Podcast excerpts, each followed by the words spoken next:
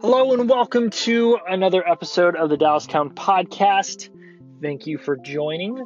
Today we're going to talk about trauma and why it's important to understand it no matter who you serve.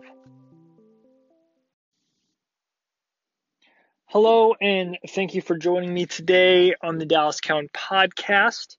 Hope you guys are all doing well. Thank you again for everyone who's just followed along, and I'm just thankful for each and every one of you. Today, I'm going to talk about trauma. Trauma is something that is it's been discussed more and more. There's been a lot of great studies about the brain and trauma over the last couple of years. You can find that research online, so I highly recommend you diving deeper in what I'm going to talk about today. Dive deeper into it because it's something that I think everybody needs to understand, especially I would say from a personal standpoint, especially the church needs to understand trauma when it comes to people in their congregation. I think for me as someone who's gone to church. We don't understand the full effects of it and how to help somebody who's gone through it.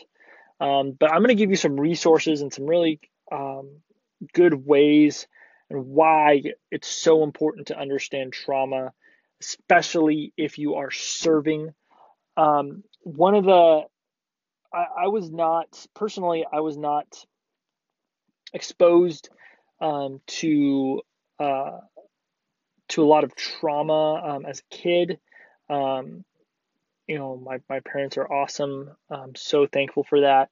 People around me were not exposed to a lot of trauma as a kid. Growing up, being up a pastor's kid, we saw trauma from the sense of car accidents and sudden deaths and divorces and those types of things. Those are traumatic in their own space, but it wasn't until I went and joined the group home and started working there that I was able to see lots of trauma and what that looks like from a very much deeper standpoint. And how that works out too is trauma will play itself out in different ways. For example, somebody who has gone through a traumatic experience will get angry easier, or they'll get more upset faster, or all these different things where I had to do a really good job of trying to define, or is this a teenager acting this way, or is this a traumatic experience? And because they have to be handled differently. From a teenager standpoint, you just want to be like, hey, stop it. Whatever you're going through, just get over it. But if it's a traumatic experience that's affecting them, then you've got to really answer them in a way that is that meets their needs of what they're looking for. And sometimes they don't say it right away.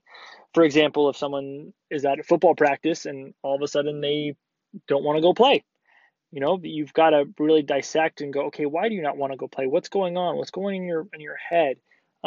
Really talk them through it, and sometimes go, you know what? Maybe they can't handle this at this point. Because of the trauma they've experienced in their life, they can't experience that failure or whatever feeling they're feeling.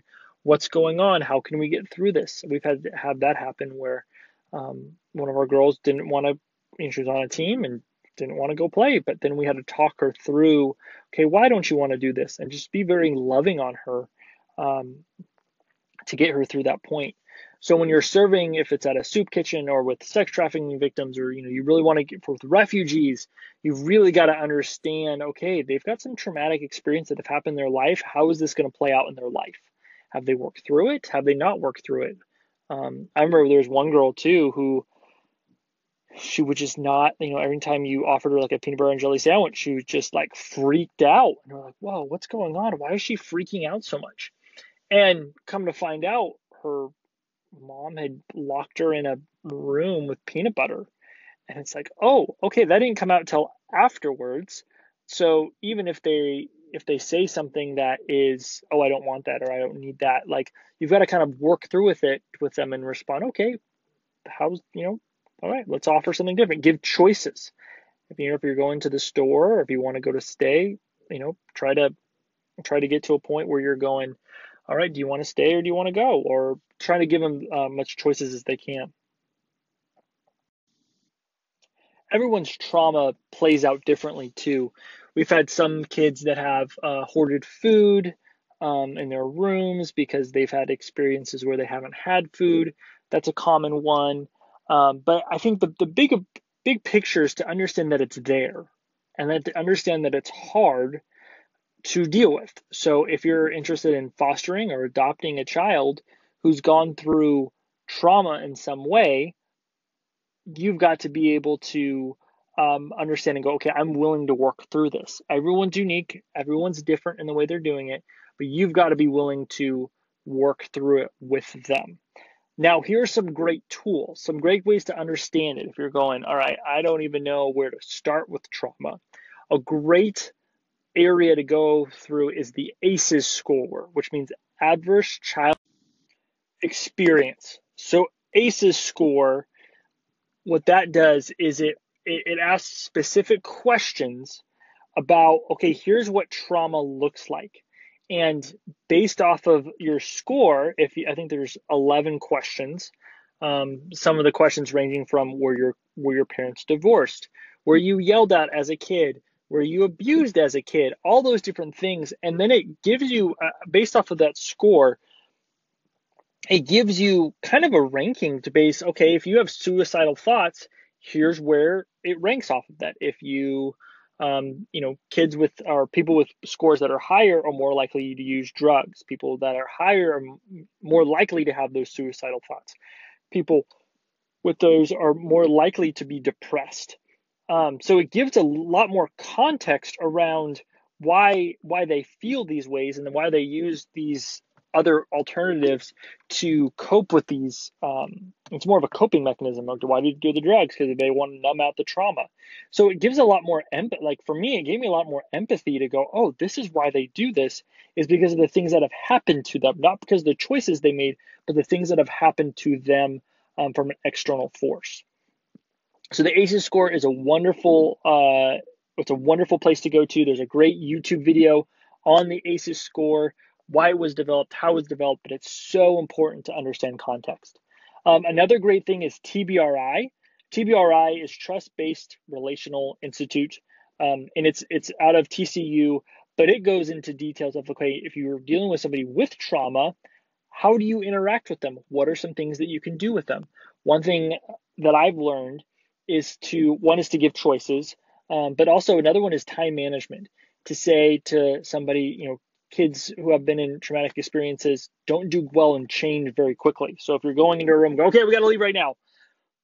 That brings anxiety to them, and that really is hard for them. But if you go in, hey, we're going to leave in 5 minutes, five to 10 minutes, that's a great thing. Having them be able to have a timeout, a way to escape, that's another great thing. Being able to use sentences and conversation where if they get mad, they go, okay, why are you feeling this way? What's going on? Get to the deeper issue rather than just an argument. To be able to give choices too. Choices, I've said that a few times, choices are a huge thing, even when it's dealing with consequences. Well, here's this or this. Or how is that going to play out for you if they want to do something extreme? What's your plan on that? So those are some things that I really think that are super helpful. But I just really wanted to talk about trauma and just this conversation that if you want to get deeper into, okay, how do I serve better? Understanding trauma and the brain is so important. So I'm going to leave you with this: understanding the brain, where these kids that are in trauma have been in the frontal cortex. They've been in the back, not the frontal cortex. They've been in the stem of the brain for so long.